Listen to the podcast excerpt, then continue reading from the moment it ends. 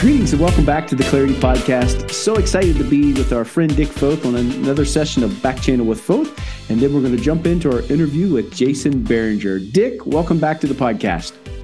Thanks a million. Love being with you. Dick, the first, these two questions I have for you today have a little bit of a lead in. So I'm going to read that and then we'll jump into the question. It says Some people are in fantastic leaders and team members, yet one of their weaknesses is that they are slower processors and they need more time to think through situations and ideas. But when they do, they often have wonderful things to contribute. So, this two part question from a listener. Um, number one, any advice for improving processing ability if you are one of these people that process slower? It's an it's an interesting challenge. If if you're a fast processor, you so, sometimes look at slow processors and say, "Well, that's a that's a weakness," you know. And if you're a slow processor and you're in a group where people just say the first thing that comes into their mind, just like I am. Ruth, and I was in a too. conversation once. I was in a conversation once, and Ruth leaned over to a dear friend at the table. There were six of us there, and said, whispered in a stage whisper, "Whisper, what must it be like to have to speak every thought comes into your head?" so, so, I think slow processors look look at quote fast processors and say, "Boy, that's a." So the the fact is, both of those things are strengths. Okay, mm. from my perspective, and and here. Eh, so to say, how can we change a slow processor? You can't.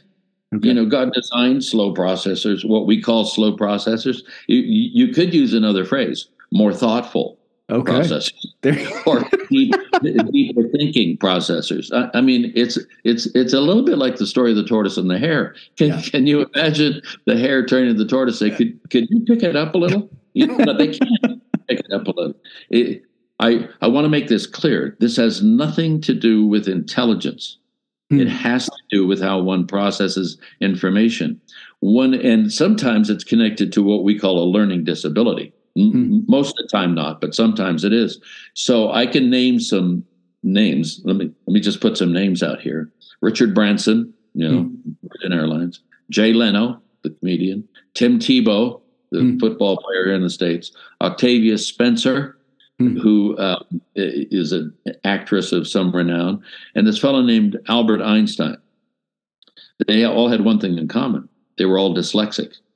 Oh wow! And they they could not process things quickly in class. Hmm. And Einstein would say he didn't think in words; he hmm. thought in images or or math equations, and yeah. the words came later. Hmm. So, if we are making a, an assessment of somebody, we need to be uh, clear on that.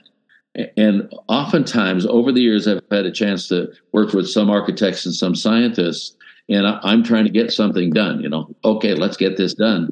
And and oftentimes, their response to me will be, "Dick, the thing you brought up here needs more study." When mm-hmm. I hmm. hear that, I hear, "Well, this is going to be slow." slow ain't slow ain't bad, friends. You know when when I read the scripture and it says, "In the fullness of the time, yeah. God sent forth His Son, born of a woman." Hmm. You know, you say, "Well, that's why don't we just get after it and have it be Avatar or Beam Me Down, Scotty or something?" Right. No. So okay, that's that's preachment there. I'm no, sorry. it's good. No, it's good. Okay. It's good. So, any advice on how to serve people that uh, maybe are s- slower in processing, or more you say more thoughtful processors? I think that's how you said to ensure you're getting the best possible input um, from these team members and playing on their strength and holding them up so they feel very valued. I asked my wife Ruth about this question because she, by definition, here would be a slow processor. She she says when when we're in brainstorming sessions or in some sessions or even in small groups, the conversation will go so rapidly that by the time I get a response, we're on to the in my head, we're on to the next thing. So I would say if, if there's a brainstorming session where you're where you're looking at ideas, uh, and and and you say things like just toss toss your idea on the table. There are no bad ideas. All of that. It, it's probably not the best arena for someone who takes their time because they're they aren't just looking at something and making a judgment. They're walking around it. Hmm. they're looking at it that way. And the discussion moves too fast. Eh, so if you know what the subject is going to be for the brainstorming session tell them several days ahead of time and let them bring their best ideas to the table. That's good. That's good and then I would submit there is both strategic planning and there's operational tactical in the moment response. I would say get them invested on the strategic planning side and hmm. not in the in the moment. What do we do now, Fred? Hmm. That's good. Very, very that's, insightful. So that's all I have. No, it's excellent, and thank you to Ruth for for giving you that insight. And uh, great to, to ask her. Um, coming from some, as you said, you you share what's what's on your mind? And she says yeah. So how did you respond when she she said to you that uh, what's it feel like to share every thought that comes through your mind? How did you respond to her? Oh you know she loves doing that by the way. We, we, we were in the car the other day driving along. Somebody calls it's on speaker and they say something very complimentary to me. Thanking yeah. me for whatever it is. And we and we get off the phone and she says something that sort of pricks the balloon. She goes, you know, like that, and just and I say, Ruth, why do you why do you do that? So she said, Dick, you get hundreds, thousands of kudos for people. You need somebody in your life. You need somebody in your life to be an unkudo person. So she she's my unkudo person that brings me back to reality. Oh and, man, you know that's so I, it's a it's a fun thing for us, and the kids just love it. You, you know, our children. Van, who's a, a, pastor now, he he came and visited us when we were in D.C. and I did a I was doing a retreat, a men's retreat for an Episcopal uh, church in Washington yeah. area. And you know, you had a two-star Air Force general playing the guitar, and you had all this. And I'm a kid from Oakland, California, right. so I'm just in my. I come back and I'm telling Ruth about all these things. And, and, I'm so excited. And she's there and Van's there. And she looks at me and says, Well, Dick, you're just over the moon, aren't you? and, and Van just broke up. And he, he has told that story for the last 30 years. So. Oh, man. Dick, always a joy to hang out with you and uh, appreciate your wisdom and insight. We're going to go ahead and jump into our interview with Jason Bearinger on life and leadership. Well, there's no time better than now to get started. So here we go.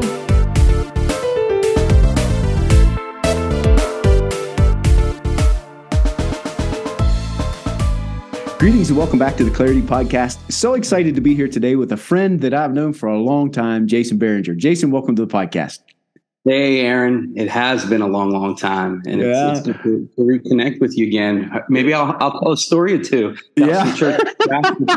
Maybe I should pay you not to tell stories or one or two. So anyway, for the listeners who don't know, Jason and I go way back. Uh, we grew up in the same hometown, same church, played basketball together. Um, lots of fun times, lots of stories, and uh, yeah, great friendship um, down through the years. Jason, for those who don't know you as well as I do, could you go just would you go ahead and just share little bit about yourself? Sure. Like you said, Aaron, I'm born and raised in a small town. Um, you say the metropolis of Fort Ashby, right? Or Wiley Ford. And I That's say right. metropolis of Cumberland, Maryland, which actually is a metropolis compared to where you grew up. I'm sure you had to buy groceries in our town, right? That is true. That is true. so, yes, I grew up in the mountains of Maryland. Um, and yeah, I was a son of a railroader, just like you. Um, you know he my father though he turned um, into a small business entrepreneur uh, in his 40s and um, i'm also the son of a puerto rican mother who and that was really interesting growing up in in rural um, maryland. I had the honor of growing up in a in a home uh, you know what i think would, would people would definitely have considered on the humble side of town.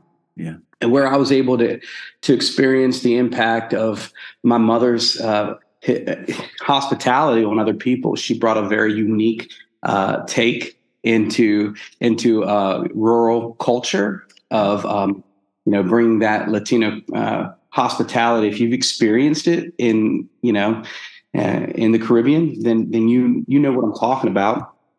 Let's see. I would say that uh, something some things important to know about me.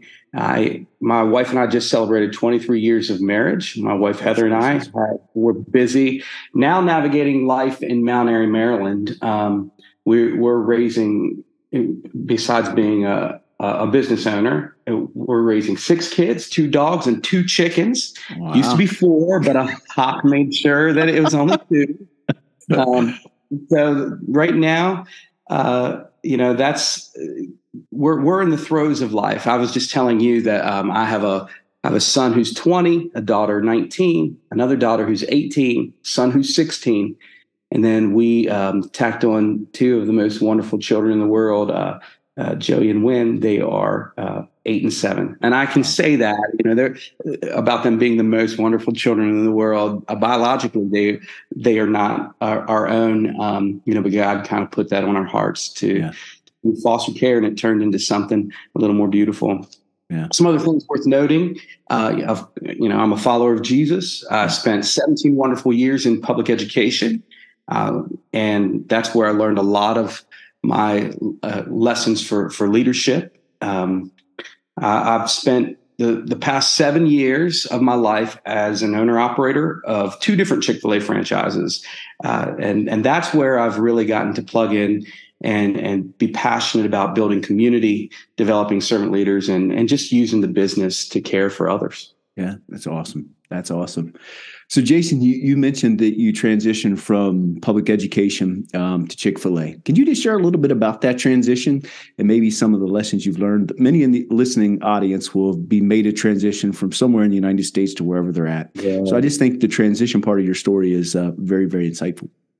Yeah, I think so, and I think you know I've heard your your story of transition, Aaron, and I think that most people uh, who who are some of your listening, some of your listeners out there can definitely relate that transitions can be very very hard, yeah. and um, you know I've had I've made transitions in in the world uh, in my in my lifetime where it's been been better than way better than I thought it was, yeah. and um, you know there are it's funny that there, you know, there's this saying that I always say, say there, there's some, you know, nothing's ever as bad as you think it's going to be, and nothing is ever as good as you think it's going to be. and, um, and I will tell you, if I could have dreamed how bad the transition was, it wouldn't have been bad, as bad as it actually was. And so for me, it was, uh, you know, I say that kind of a little bit in jest, but it was a very difficult transition for for both my family and me.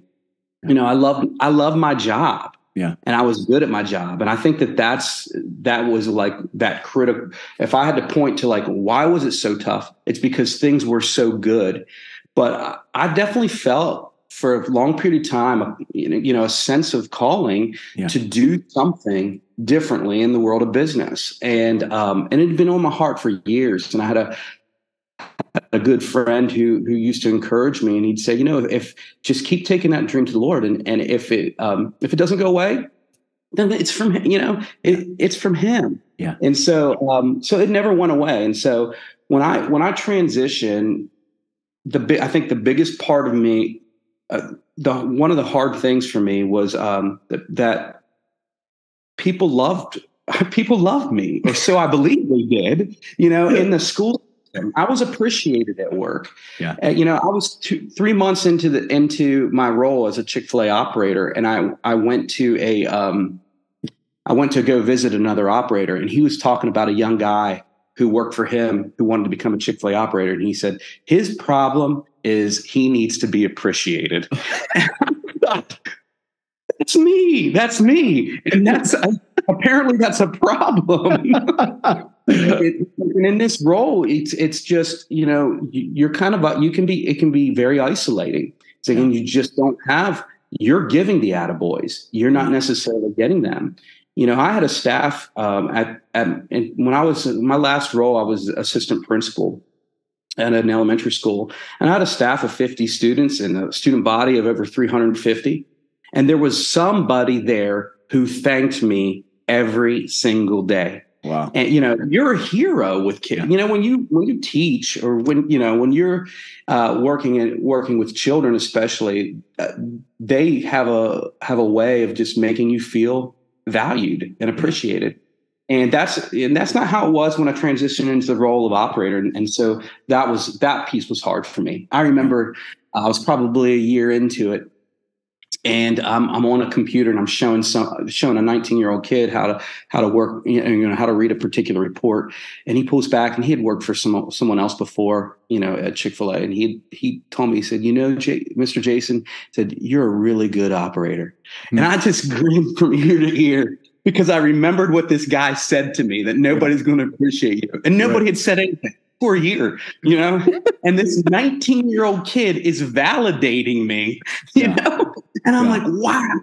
Yeah. I just and I and it felt good. And Oh, it made me it made me laugh, you know, almost at the whole situation and myself. And like, yeah, he's he's actually right. And and um, you know, that this guy that everything this guy said was correct. And and it really helped me help helped me understand myself a whole lot better Yeah, that's good. moving forward. But um, also the the learning curve uh, of for the restaurant operations was straight up for me. Yeah. Um, but but um, you know, so so there were times where that piece was actually pretty tough as well because you're learning. I was learning something that I had really never done before outside of my own kitchen. You know, Yeah. and so um, you know, I think that I, I think I think that that actually, though, when I compare it, was a whole lot easier because those are those are what we, you know, what I what I call um, mastery level skills. There's there comes a time and a place where you can put those things in a box, and I could put those things in the box, um, but I could not um, necessarily. You know, there, there were other struggles that I had. I couldn't necessarily change my situation. You know, I was in a in a particular location that was very hard, and it actually showed transaction count decreases from 2014. I walked in and uh, basically in December of 2015, and and looking back, I, you know, I get to 2017, 2018, and there is a, a steady decline Yeah. of transactions over um, the course of like four or five years, four years at that point.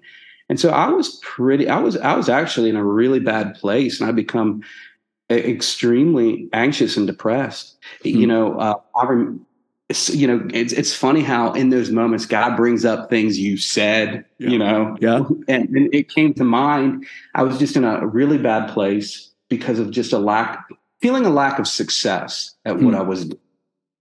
And um, I was I was ready to to really to throw ready to throw in the towel. Yeah. Because I did not see the results of like what of my hard work, or at least Yeah. the results that I felt other people wanted to see. Sure. Okay. I could point to to small stories. I could Right. point to relationships. But really the things that are valued in business, you know, top line results, Yeah. bottom line results, um, you know, you can look at people results, those types of things. I didn't have, com, you know, comparatively speaking to, uh, you know, I didn't have what what others were doing, and so, I, you know, I I was ready just to. I had actually applied, went back. I, I went back to the board of education and applied for a job, man, and. Uh, I didn't tell my. I just told my employee. Some of my guys who've been with me for like six or seven years. I just Yeah. told them the story like a couple years ago, Yeah. um, and so it was. It was. I was in a tough place, Yeah. and um, I, you know, I was. I was isolating myself. I was pulling back. Um, I was not. I, I would. I had also been prior to, prior to coming on to Chick Fil A. I'd been on staff at a church as a worship leader. Yeah. I had stepped down, moved away from that community, and um, I just, I, I was just in a um, in a place where I felt like I was too busy to connect with other people, too busy to slow down and really process this. Uh, I had to work myself out of this out of this tough place that I was in. Yeah. You know, and I remember, um, you know, going through this process of uh, of thinking, I I really need to just I need to go back. It was Yeah. better where I you know, Yeah. where I was. Yeah. And um, I remember having a conversation where I where I came out of an interview and I felt really good about the interview Yeah. at the Board of Education, and I really felt like I think this is going to open up for me. Yeah. Um, that this is, you know, that I'm.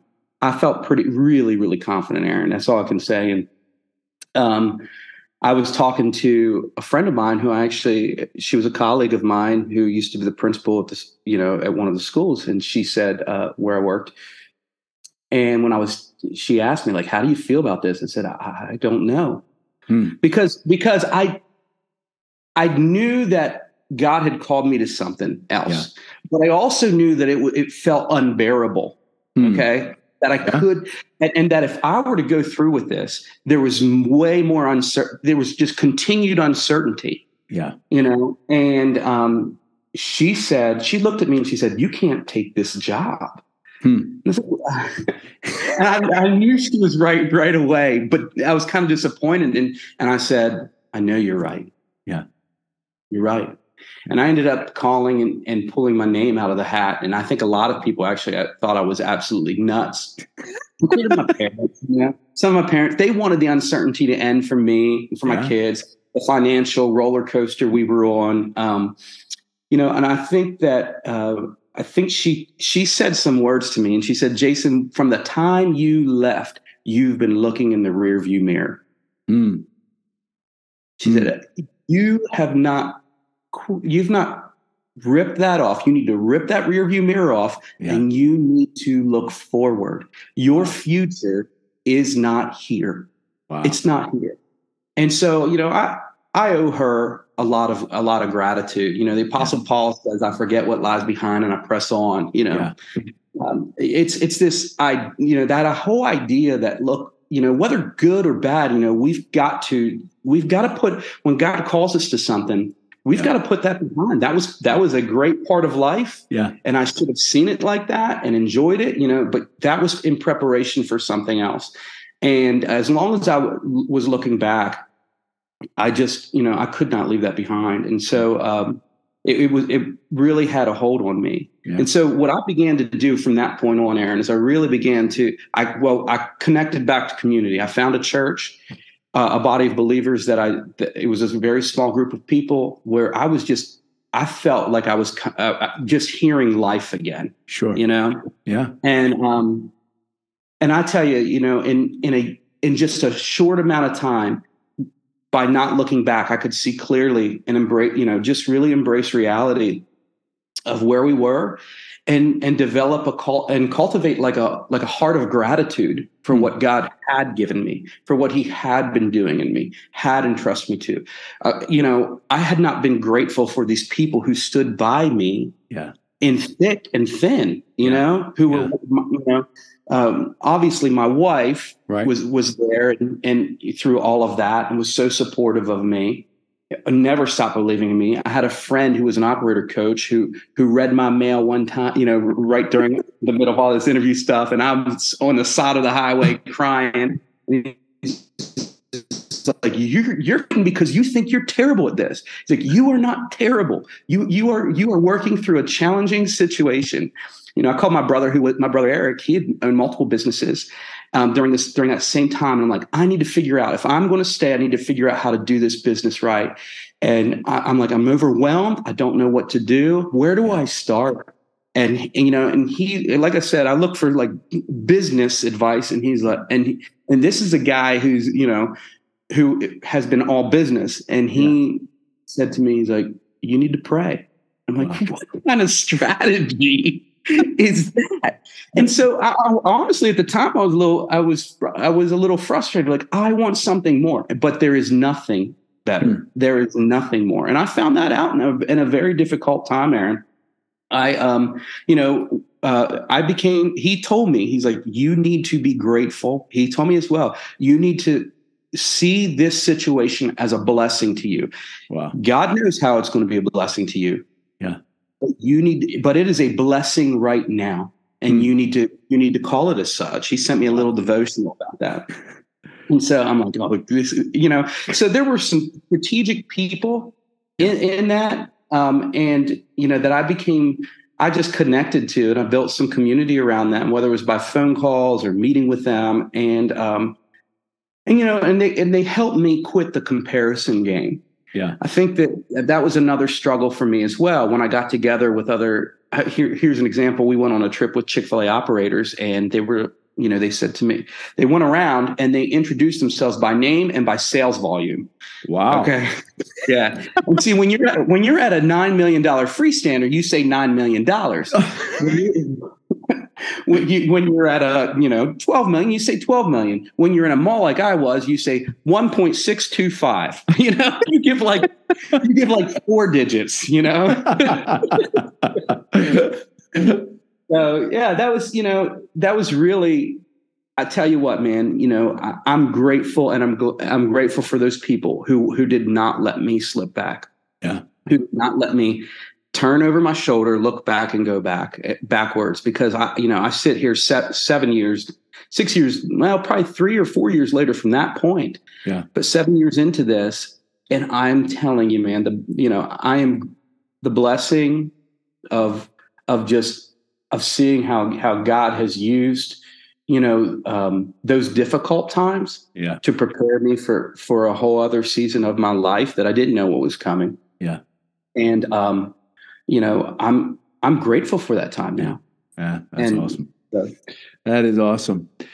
You uh, you mentioned that you grew up. Um, your mom, obviously, I know your mom, but you grew in a, a cross cultural family in a place that cross cultural or multicultural wasn't necessarily celebrated. How has that helped you in life and leadership as you're leading now at Chick Fil A, and how does that con- help you connect with other people?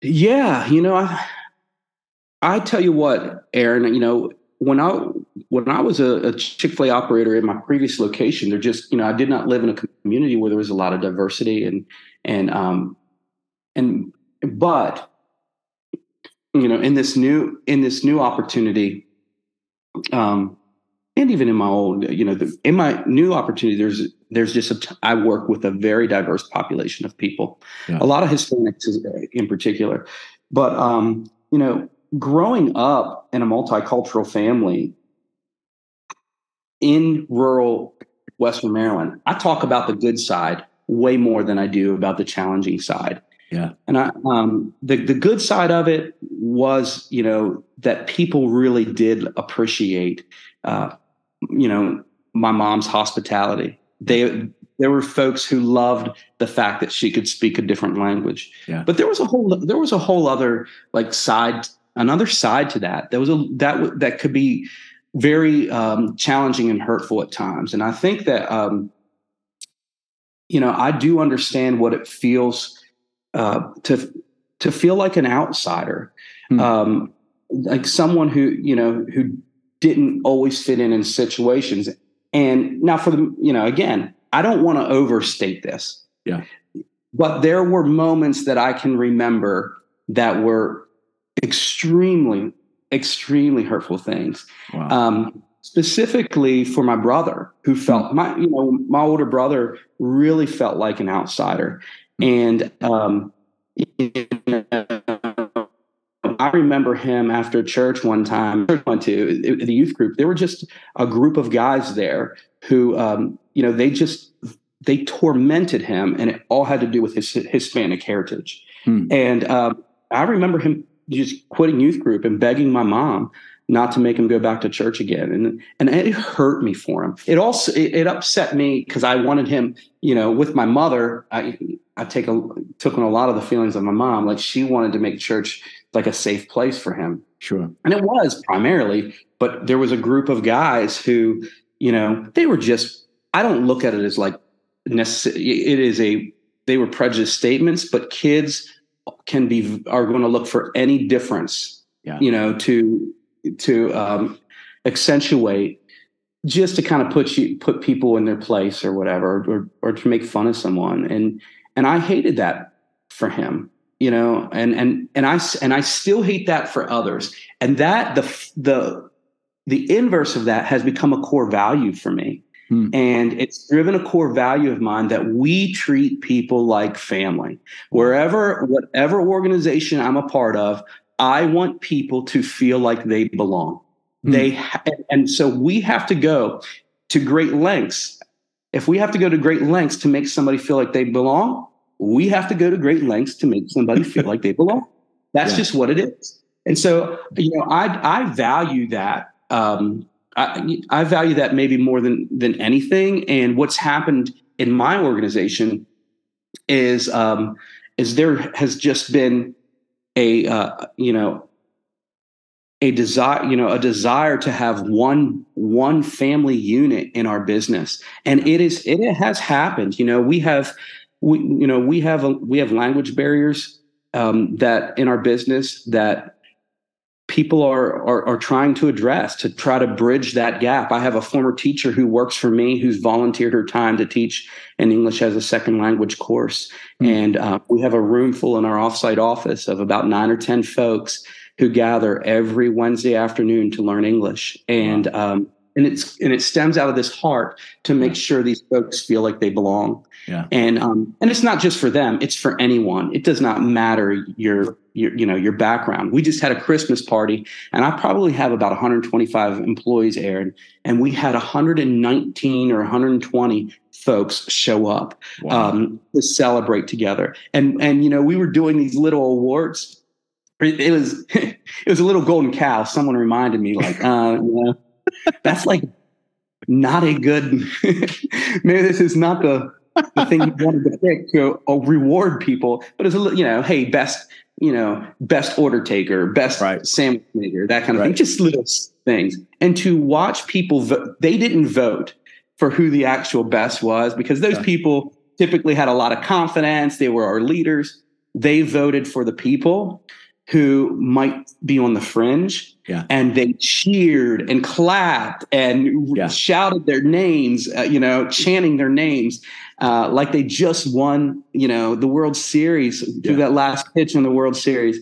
And you know, when when we as a leadership team were reflecting about that, it really moved a lot of us to see that type of camaraderie, that type of spirit to say like we want to make sure sure that that people feel appreciated and valued. So out of that hard thing, yeah you know um, growing up you know came came something has is coming something very beautiful yeah and it's amazing to see God's plan, right? And so your your mom, you're right. Her hospitality, her love for people. That's what I re- and the joy that was in her heart and spirit. That's that's what I remember about your mom. And um, and so I think that that translated today. And then the the how God's using that. And I think that's the unique part of all of our stories. There there we have the parents we had, we have the situations for a reason, and it's just yeah. exciting to see how you're using that. Um, yeah. And so, how are you communicating that heart, Jason, for you said we're going to treat everybody like family. You talked about your leadership team. How do you communicate that with the people in your team? Because there has to be some challenges, right? It's easier, it would be easier to work with the team that everybody thought like you, spoke like you, um, acted like you, and but to have a multicultural team, how how have you navigated that? Yeah, you know that that that hasn't been um, that wasn't easy early on, but I think for us, um, one of the things that we have done is we have we have been I've been very very careful about who I let into leadership. Number one, okay, yeah. that I know that everything rises and falls on leadership, and so when I selected my leaders, I selected um, folks when I interviewed them that I knew were they we, i talk about three s's in leadership servants shepherds and stewards mm. and i look for that shepherding heart someone who really wants to come along someone and yeah. guide them to a place where their lives are better and um, because it, everything's going to flow from them uh, I, i'm one person in an organization of about 145 people right now yeah. and so my voice is important but my voice doesn't always get heard on the front line, right? so I, you can use that, and I, I use that to speak.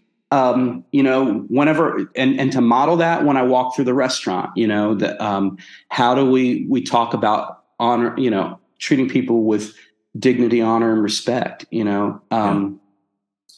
but one of the things that we've done is we've been real explicit a, about teaching um, you know, teaching what what we what we call the heart model and the serve model. And we do that in both English and in Spanish. And we encourage anyone who wants to uh, think about being a leader, and most people do. I think, yeah. especially in the younger generation. I think we. I think I heard Tim Elmore say something like seventy percent of people, seventy five percent, want to be a leader. Yeah, and, and I think it's a great thing. And so we asked them to take a um, training called The Heart of Leadership, based on Mark Miller's book. And the serve um, the serve model class is also based on another book by him. Um, that that one's called, I think, The Secret. And we talk to them about what we expect from leaders, and we talk to them uh, about um, you know what a what a leader what a leader looks like and how a leader behaves. Um, and we ask them, we tell them, you don't do this stuff once we name you a leader. If you want to be a leader, you have to have yeah. these these traits within you. Yeah. And so, you know, part of that, Aaron, is is definitely we we you know we communicate that on boards. We communicate that in um, we have a Slack. We use Slack as as a messaging system. We communicate that in messages. We communicate that in stories. We mm-hmm. tell the stories of um, of how pe- you know how our people care for others, hmm. um, whether that's internally. We just had a we had a, a, team member who she has a brain tumor that's um, non-malignant, but it'll eventually take her it's it's growing tentacles and it'll eventually take her her vision. And um, she was really struggling. Uh, we found out because she's buried in medical bills, hmm. and these young folks, uh, you know, raised over eight thousand dollars to to take care of her. And um, we told that we told that story internally. You know the community doesn't know that. Right. but we celebrate what they've done you know how they you know how the power of community can help and support people. But we also tell the stories uh, you know there were, i told the other day i had a i had a gentleman come in and he told me he said you know i gotta t- I gotta tell you he said my wife and i have both been going through through a lot the last couple years. My wife currently is under, you know, has been undergoing some cancer treatment. We always come here uh, once a week together, but she's lost a lot of weight. She's very weak. And he said, you know, I, she, he said, this is so embarrassing and humiliating for her. He's like, and you know, but I definitely need to tell you this story. He said, she, she was, um, she's 70 plus years old, you know, in her mid seventies. And he said, she, she could not, she did not have the strength to get up out of the bathroom. Hmm. And, um, he said, I went to one of your managers and um, and she and he and explained to him the situation. He said, and you know, he treated it, the whole situation with such discretion and dignity, yeah. and um, sent a young lady in there to help her. Yeah. And you know, those stories. Now, I, I, don't tell that story to the entire team, sure. you know, but I use that story in the leadership team to say, guys, when people are, you know, when people trust us with the toughest, most challenging moments of yeah. their lives yeah. that, that are embarrassing, yeah. it is our honor. Yeah. And and and this is what it means to love people like family. Yeah. And so, you know, we recognize Kate for doing that. And um, and so those telling those stories, making sure that we take time to tell them, that is really what helps reinforce our um, you know this culture of caring that we're trying to create. Yeah. So it is intentional in terms of systems you know like i said we teach the serve model we teach the heart model. Um, you know within that context we share the the statue you know, a little statue of jesus washing the disciples feet. We talk about that. Um, but we ta- we tell our our personal stories yeah. as well. And and we build you know we're trying we like build a vault of stories yeah. to tell yeah. over and over again. Yeah. Is that just who you are, Jason? This this this idea of celebrating people and celebrating what is that just something that comes natural for you? Or is that something you have to you look for? Or is that you're a charismatic person? I mean, and, and people love to be around you. And so, but that celebrating others, yeah, is that is that something come natural to you, or yeah, you know what? I, I, think that is something that that definitely has been. Um, I, I, don't know if it it is it feels natural right now. You know i think when I, I, go back to working when i was working with six year olds as a first grade teacher i did that for seven years. You know, I think that it comes out of my genuine uh, like awe of life and just I'm just amazed pretty you know i'm impressed when i when i see when i see people do things that that um that might be simple to others you know whether it's figure out uh, figure out a math problem. And i'm like oh my goodness. That did you hear what he did or someone decode a word? I would get so excited over that because it just amazed me how you know i'm watching kids you know build um, you know neurological pathways and and brain maps. And you know I, i'm just i'm blown away at you know at some simple things. And so and maybe they're not simple they're not simple there's actually complexity behind these simple things you know i listen to the radio and i'm like man isn't this wild that this is oh. that radio you know that, that that the that this is built into the world we're just yeah. discovering things yeah. you know that's yeah. all we're doing that's we're right. just we're just pulling the lid back and seeing what god's already done and so i think that it really does come from a sense of of awe of of god's creation and how he's made us and and what he's made us to do and um and so i you know i think that that's that's probably where it comes from. But yeah, you know that I've that I've cultivated that that uh, like a heart of curiosity and a a heart of of just standing in awe of like how God's made this world to work and how you know good word good word. And it's it's you know i think it's just your story that you you went you talked about looking in the rearview mirror. You wanted that heart of appreciation. And now you're in a place now where you can appreciate and celebrate others and you're focusing on that on others. And it's just it's amazing amazing to see. So hey our times went our times went by pretty quick. So i got one last question for you. Um, so you you talked about be, leading a business there's also metrics involved right and so you you and your decision making based on those metrics and then you have people that you love and care for in your family how have you navigated the realities of running a business um, and top line and bottom line and all those things and st- at the same time loving and caring for people and and making this family type feel yeah, you know that's a that is a great question, Aaron, because it's a some it's a it can feel like a hard line to walk. But what I try to tell people is that, you know, uh, in the serve model, we say the V is we value results and relationships. So I think mm-hmm. putting things on the table uh, for me, like putting them out there first, guys, we operate a business, and and just trying to explain to them that if we don't we don't have all of these we don't have a family unit here if we don't have a healthy business here first. Sure. That's good. And so I think is I think teaching that and helping people understand like why we go about results especially in a world where it's like uh, you know we love the feel good stories we love that emotional touch but you know the reality of it is is that um, we are also we're not just shepherds but we are stewards hmm. and and and so we can't say we're one and not the other because God has called us to be stewards of all that He's entrusted to us as well. And so I think saying that and helping them, you know, has has been tremendous um, and going a long way and helping them understand that this isn't personal. The, we are going to have conversations because you've created these goals. Yeah. And and we are going to be accountable to the results of those goals.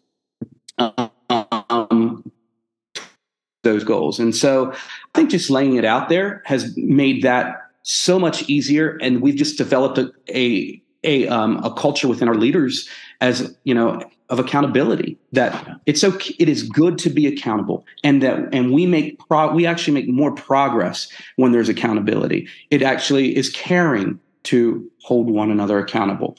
Um, and so, you know, especially as we are meeting a shared goal, we're going towards something that we've decided we're going to go towards together. Uh, you know, we went off site this past fall and we set up a, um, you know, we we set our goals together. I didn't tell them what they were going to do.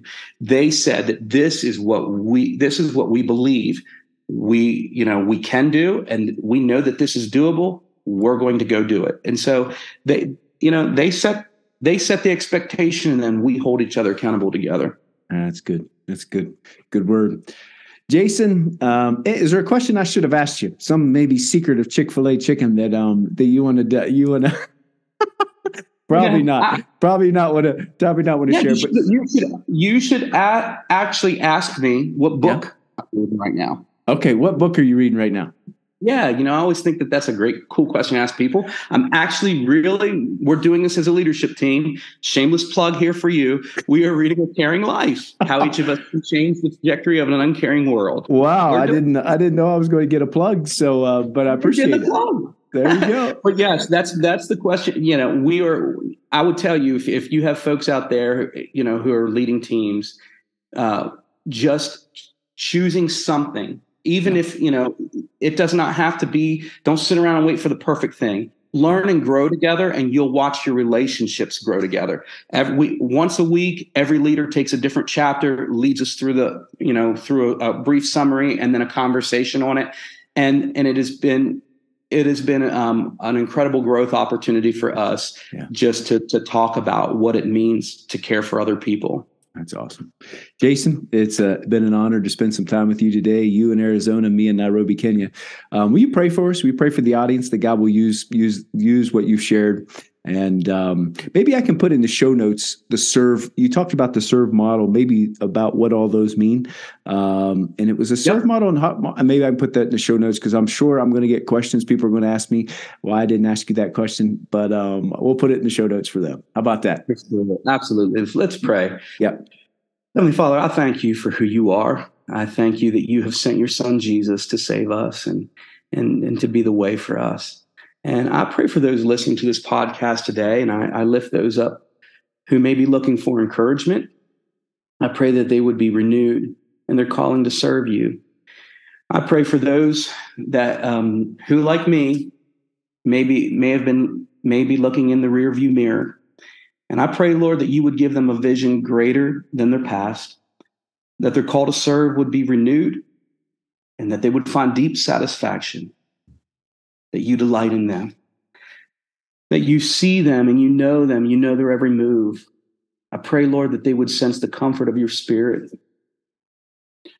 I pray for those who are isolated, whether by circumstances outside of their, their control or maybe some self imposed isolation like I had created for myself. I pray, Lord, that you would you would reach them. I pray for their the, that you would console them, you would be near to them. And I would pray that you would send others to them, that they would see those you are sending to them to unite with them. And Lord, I pray, Lord, that you would bring light into their situation. I pray, Lord, for those who are, are leading, Lord, that you would continue to inspire us as shepherds, as servants, as stewards, Lord, to be who you've called us to be in a world that so desperately needs us. To hear your voice and to feed your sheep. Thank you, Lord Jesus, for who you are what you're going to do in our lives. In the name we pray. Amen. Amen.